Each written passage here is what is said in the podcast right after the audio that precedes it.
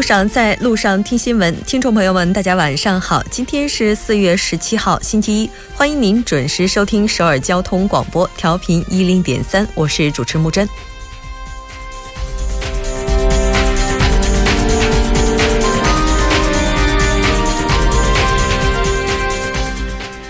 截止本月十六号，韩国第十九届总统候选人参选登记全部结束，从今天起正式进入玫瑰大选拉票阶段。本届大选候选人登记候选人一共十五名，创历史之最。从今天起至五月八日，为期二十二天，各项竞选活动将全面进行。悬念丛生、选情扑朔迷离的本届大选，最终会花落谁家？希望所有的选民都能够擦亮眼睛。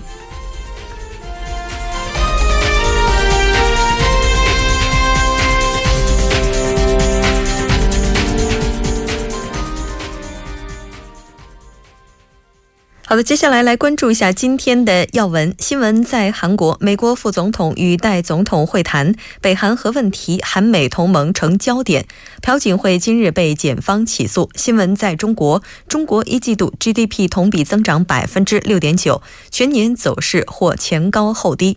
中国高校一年总收入九千三百六十四亿，财政拨款和学杂费占大头。走进世界，脱欧导致资产流失，英国经济地位遭遇挑战。埃尔多安宣布赢得修宪公投，反对党要求重新计票。今天的新闻放大镜依然邀请专家学者跟您一起讨论雄安新区能否成为下一个深圳特区。从周一到周五晚六点，了解最新动态，锁定调频一点三新新闻在路上。稍后是广告时间，广告过后马上回来。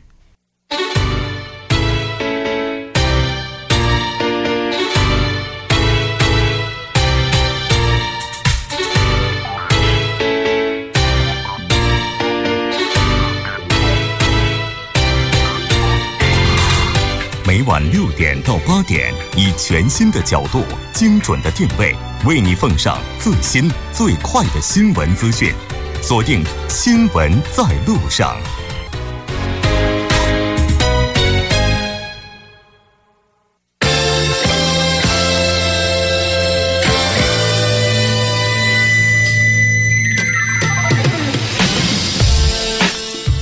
新闻在韩国，带您快速了解当天主要的韩国资讯。接下来，我们就连线特邀记者周玉涵。喂，你好，玉涵。主播你好，很高兴跟玉涵来了解今天韩国方面的资讯。那刚才我们也谈到了，今天呢，美国副总统和代总统进行了会谈，像北核问题依然是焦点。我们来了解一下具体的情况。好的，今天下午呢，韩国代总统黄教安在位于首尔三清洞的总理公馆呢，见来会见了到访的美国副总统麦克彭斯，双方呢围绕北韩核问题、韩美同盟等交换意见。韩国外韩国外交部长官尹炳世、韩国驻美国大使安荣呃安豪荣、青瓦台首席安保秘书金圭显以及美国驻韩临时代办马克纳博、驻韩美军司令文森特布鲁克斯等韩美有关人士出席的会谈。那么黄教安呢与彭斯在会见结束之后呢，举行了共同记者会。彭斯在记者见面会上称，在过去的两周内呢，通过对叙利亚进行的军事打击，北韩目睹了新总统的力量。彭斯的这番言论呢，意在警告北韩，如果北韩实施核试验或发射洲际弹道导弹，越过美方设定的红色警戒的话，美方将采取包括军事手段在内的强烈措施。主播，嗯。那刚才呢，我们提到了就北韩问题进行讨论。那除了北韩核问题之外，还有另外一个问题，应该说也是最近美国和韩国之间的一个焦点了，就是关于萨德问题。萨德问题。对，那关于这一点的话，美国的副总统他有什么表示呢？那么对部署萨德反导系统呢，彭斯表示，那么呃，萨德呢作为是防御措施，我们将会同。与这个同盟国的安全呢，继持续的去推进部署计划，并进一步的发展全面的应对能力。彭斯还强调，正如美国国防部长詹姆斯·马蒂斯不久前重申的立场，呃，美我们呢以将以这个任何的应对攻击，若北韩使用核武器，将遭到有效和强烈的回应。那么彭斯在会面当中呢提到，在来韩国的路上，北韩试图强行发射导弹，但失败，但最终是以失败告终。他对此表示，战略忍耐时代已经终结。所谓的战略忍耐呢，是上届美国政府的思考方式。在过去的二十多年里呢，美国试图通过和平方式瓦解北韩核开发的计划，帮助北韩居民渡过难关，但北韩却以核武器和导弹作为回报。过去十八个月里，北韩已试图两次进行非法核试验，并强行发射导弹。嗯，是的，其实萨德问题严格意义上来讲的话，也是属于像北韩核问题中间的一个环节了。那就有关的问题的话，我们在之后的节目当中也会继续了解。再来看一下今天的下一条。好的，第二条呢是韩国前总统朴槿惠今天被检方起诉。嗯，那咱们也一起来关注一下今天被起诉的前总统朴槿惠有关的一些报道。好的，韩国检察十一日是啊，今天呢对前总统朴槿惠呢提起的公诉。那么去年十月开始撼动全韩国政坛的亲信干政事件呢，在六个月后正式的画上了句号。那么检察特别调查本部呢，当天下午以涉嫌受贿、滥用职权、啊泄露公务机密、制定文艺黑名单等十八项的罪名，对朴槿惠提起了拘留起诉。那么检方称呢，朴槿惠涉嫌与干政案的主角崔顺实合谋，滥用总统。职权强迫多家大企业呢，向呃实际由崔顺实运营的米勒财团和财团出资共七百七十四亿韩元，侵害了企业经企业经营的自由权和财产权。那么朴槿惠个人直接或通过第三者间接收受的贿赂呢，达到五百九十二亿韩元。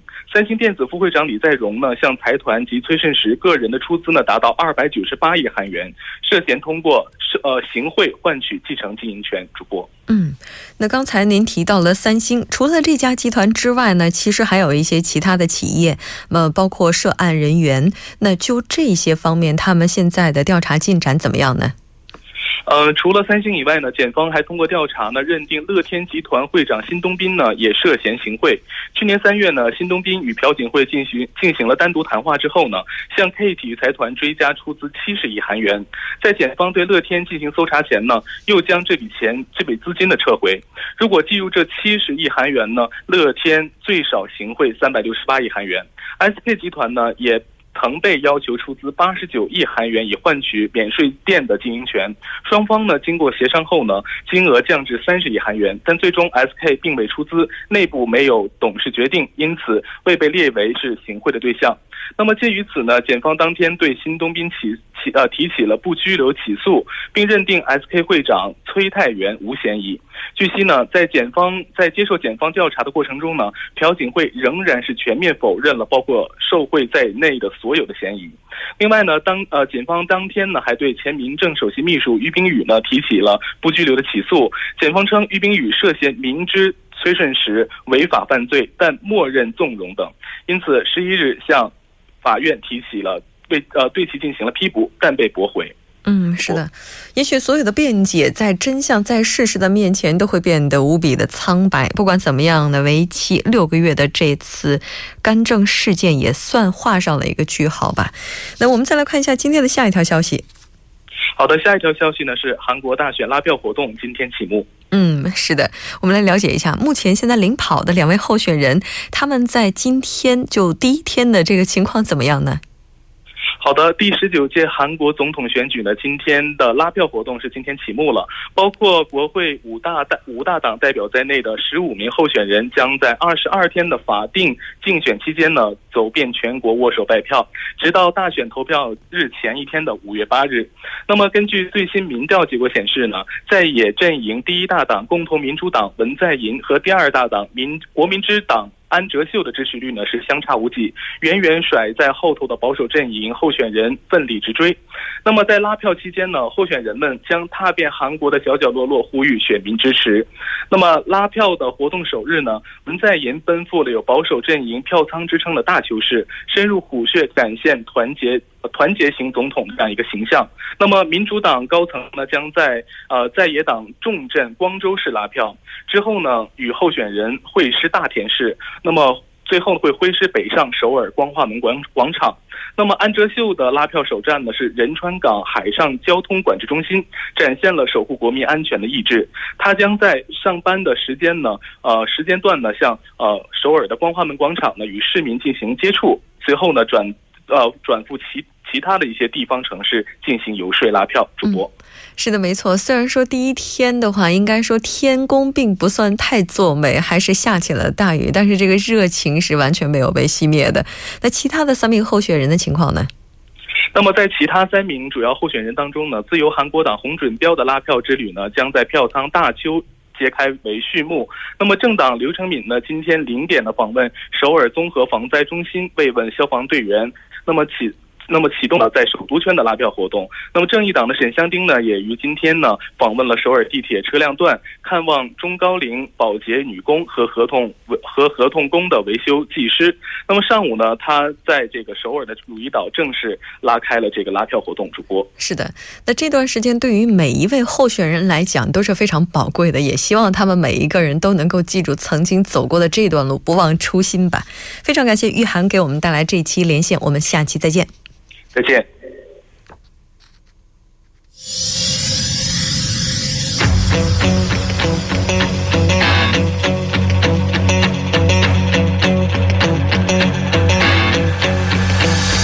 您现在收听的是《新闻在路上》。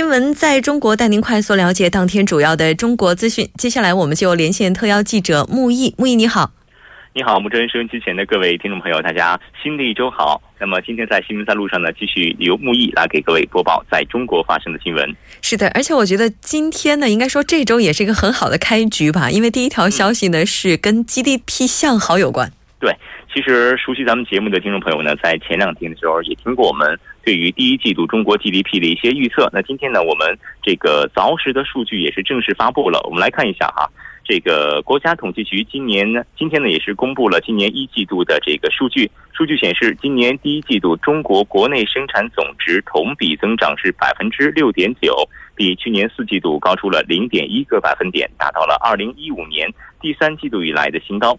那国家统计局在新闻稿中指出，一季度国民经济保持稳中向好的发展势头，经济增速略有回升，结构调整持续推进，创新发展步伐加快，积累因素累积增多，经济运行的开局是十分良好的。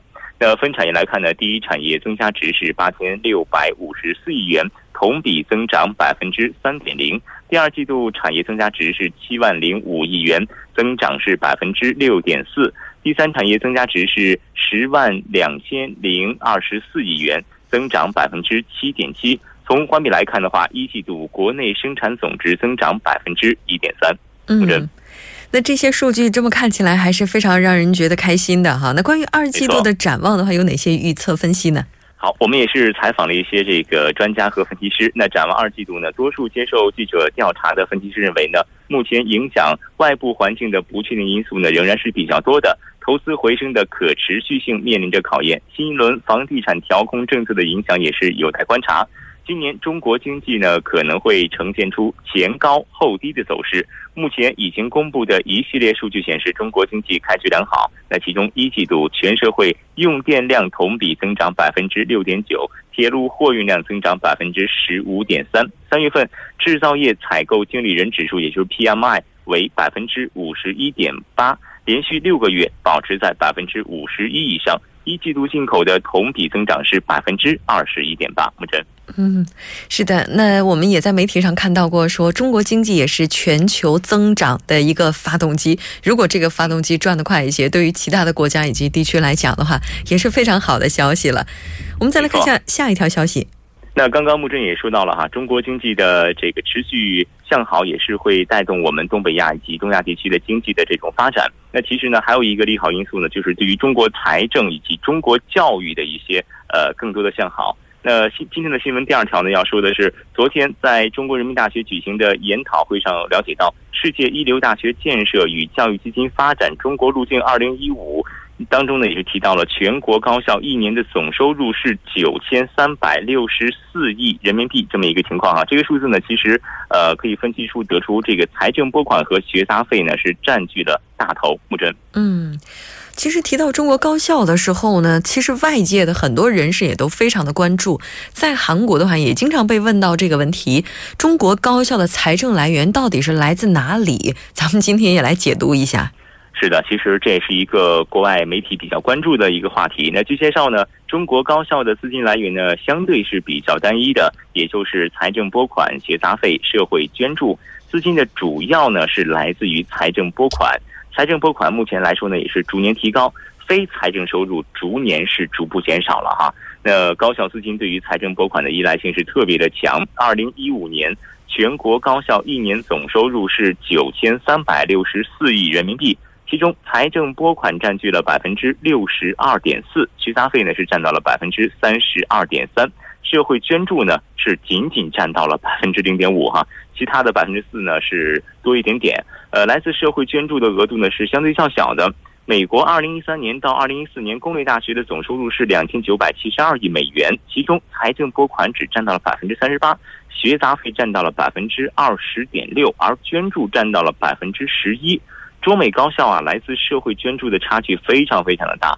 那二零一五年，美国高校来自社会捐助的总额是达到了四百亿美元，而国内高校社会捐助总量呢是只有四十八亿人民币。木真，嗯，确实，因为在国外的话，有很多学校虽然说是私立学校，但是并不影响它成为全球范围内的名校。那刚才您也提到了有这样的一个财政构成的现象，它这个原因主要是什么呢？嗯，我们来分析一下啊。其实与美国相比哈，国内高校的基金会的工作人员是少了很多哈。北京师范大学高等教育研究所的洪承文教授说，哈佛大学基金会呢总共有两百多人在工作，而中国高校平均只有六个人在忙于这个基金会的工作。同时，国内高校呃之间的来自于社会捐助的资金的差距也是非常大的。同为九八五的高校呢。清华大学比某大学是相差了两百五十倍哈。我们知道国内其实很多人是比较看重这个九八五和二幺幺的，嗯，应该说九八五的这个规格是国内目前来看是最高的了。所以说呢，同样是一个档次的学校，却是在捐助方面差距了两百五十倍。可见，在原本并不是很多的捐助额上，呃，同等学校那些相对受捐比较少的学校，我们可想而知它的这个捐助资金。仅仅是少的可怜啊！那据了解呢，中国人民大学教育基金研究中心充分利用这个人大的优势学科呢，来这个收集相关的证据。我们其实从它的数据当中可以看出，中国目前来说，真的是像我们前面说到的，财政拨款只是它的一个相对比较稳定而且单一的一个。财政来源了，吴真。嗯，这么看起来，中国大学如果希望在在未来在整个发展、在整个结构上更进一步的话，还是要加大进一步的这种社会资金的吸收了。那最后一条消息，我们来关注一下跟戒烟有关的吧。好，我们来关注一下戒烟哈。那世界卫生组织和联合国呢开发计划署近日是发表了一份报告，指出烟草消费在中国呢是不仅造成了大量人口过早死亡，而且呢其经济代价长远看也是令中国无法来支付的。那该报告建议呢提高烟草税以及实行全国禁烟令的这么一个建议哈。呃，据一份报告调查显示呢，与吸烟有关的这个疾病，本世纪内在中国将一共造成两亿人死亡，并导致千万人陷入贫困。呃，据报道，中国是全世界最大的烟草消费国和生产国，烟草制造业给政府是提供了巨额的税收收入。二零一五年，烟草业实际的税利呢是总额是一万一千四百三十六亿元，同比增长是九百一十九亿元。呃，增长幅度是百分之八点七三，上缴财政总额呢是一万零九百五十亿元，同比增长是一千八百四十亿元，呃，增长幅度是百分之二十点二。不过，根据世界卫生组织和联合国开发计划署四月十四号发布的公告呢，呃，这个亚洲大国呢，如果说不在短期内尽快减少吸烟人口的话，将会付出巨大的经济代价。报道称，这份题为“中国无法支付的账单”的报告估计，二零一四年呢，烟草消费所造成的经济损失是三点五亿人民币，是二零零零年的十倍哈，短短十四年的时间就造成了如此大的一个损失。那世卫组织驻华代表呃施赫德也是在一份报告中表示，如果不采取行动的话哈，就是降低吸烟死亡率，并且调整政策的话，那今后的后果将是灾难性的，不仅是会对中国人民的这个身体健康有影响，那对于中国整体经济来说呢，也是如此的。木真。是的，没错。从短期来看的话，也许控烟是痛苦的，但是有的时候我们应该想，这个短痛长痛不如短痛。如果能够因为控烟来解决这些问题的话，那也应该说是值得的了。非常感谢木易给我们带来这一期连线，我们下期再见。再见，木真。稍后我们来关注一下这一时段的路况、交通以及天气信息。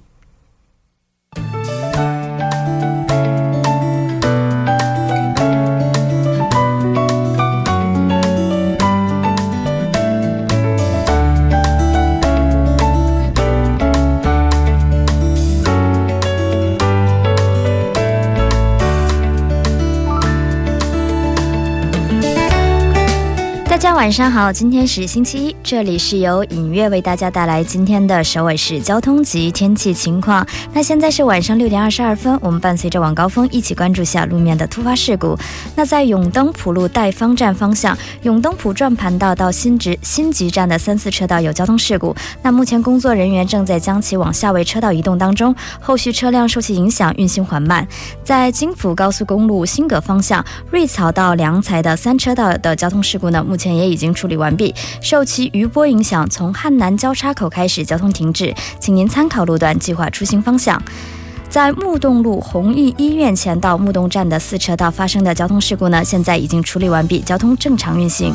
好的，我们继续关注一下今明两天的天气情况。那今天晚间至明天凌晨阴，最低气温零上十度；明天白天多云有雨，最高气温零上十七度。好的，以上就是这一时段的天气交通信息，稍后我还会再回来。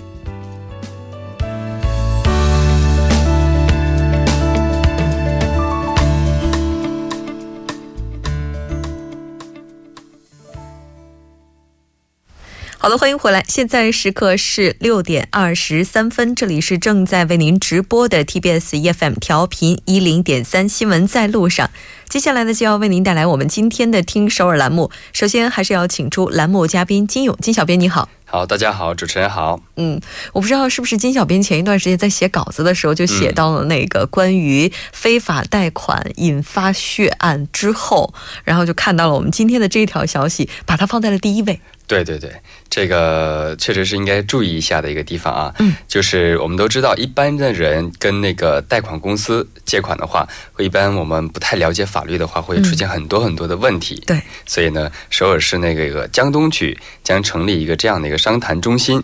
就是帮助这些一般的人，就是不是企业法人的人们，嗯，来避免来自这些贷款公司的相关损失。嗯，是的，这还是非常有必要的。那这个机构它运营的时间是从什么时间开始呢？嗯，运营时间是从周周一到周五早上的九点到晚上的六点钟啊，也就是正常我们的上班时间。嗯，那它这个主要提供的服务有哪些呢？呃，服务比较多啊，比如说，呃，它会帮助你调查呃这个信贷公司的非法行为，还有就是在使用信贷公司的时候应该注意的一些条款，然后在提供受到利益损害的时候的应对方法。嗯，了解的越多，其实也就是对自己的保护越多越全面这样的一种方式了。嗯，对。那他这个如果要是确认有一些公司它确实存在不法行为，而且是属实，他有什么样的行动可以去采取呢？呃，如果确认属实之后呢，将联合这个民生司法警察团，还有一些相应的警察署等有关部门进行调查。嗯，不管怎么样，像类似的这些民间贷款，大家在去贷的时候，还是要多加小心为妙。嗯，那下一条消息呢，是跟上门教育有关的。对，呃，首尔市呢推出了一个上门劳动方面教育的一个活动。嗯，呃，就是说，你只要有十个人的一个劳动者提出这个申请申请的话，他就会上门进行给你劳动教育。嗯，那这次上门提供教育的这些专家，他们覆盖哪些领域呢？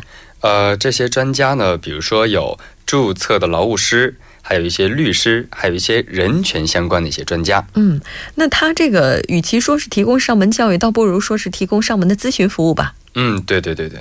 然后呢，提供教育的方式其实很多啊，一些咨询服务，比如说呃，侵犯基本劳动标准，还有就是人权的预防解决措施。还有就是那些准备就业的一些人呢，就是可以给你一些呃劳动方面的常识，还有就是劳务方面的一些知识。啊，那对于外国朋友来讲还是非常有必要的。嗯，他这个申请的时间以及申请的方法，我们也请我们的金小编来介绍一下。嗯，呃，申请方式呢有两呃，申请方式有两个，第一个时间段呢是在四月二十四号到五月的十二号，呃，第二个时间段呢是在七月二十四号到八月的十一号。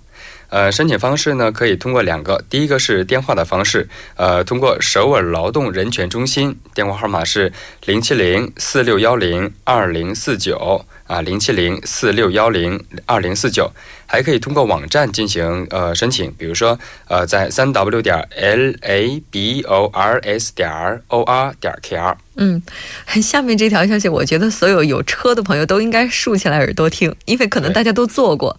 对对对对，因为这个这个非法停车有关的，嗯，就是以前我们都知道，遇到非法停车的话打电话，嗯对吧？但现在呢更方便了，就是通过软件儿，你就可以进行举报。嗯，这方法呢，就是直接打个电话报上车牌号就可以吗？啊，不，嗯这个在这个网站软件上，呃，软件儿上有两种方法啊，嗯第一种是你可以拍照，呃，拍两张照片上传，或者是三十秒的录像。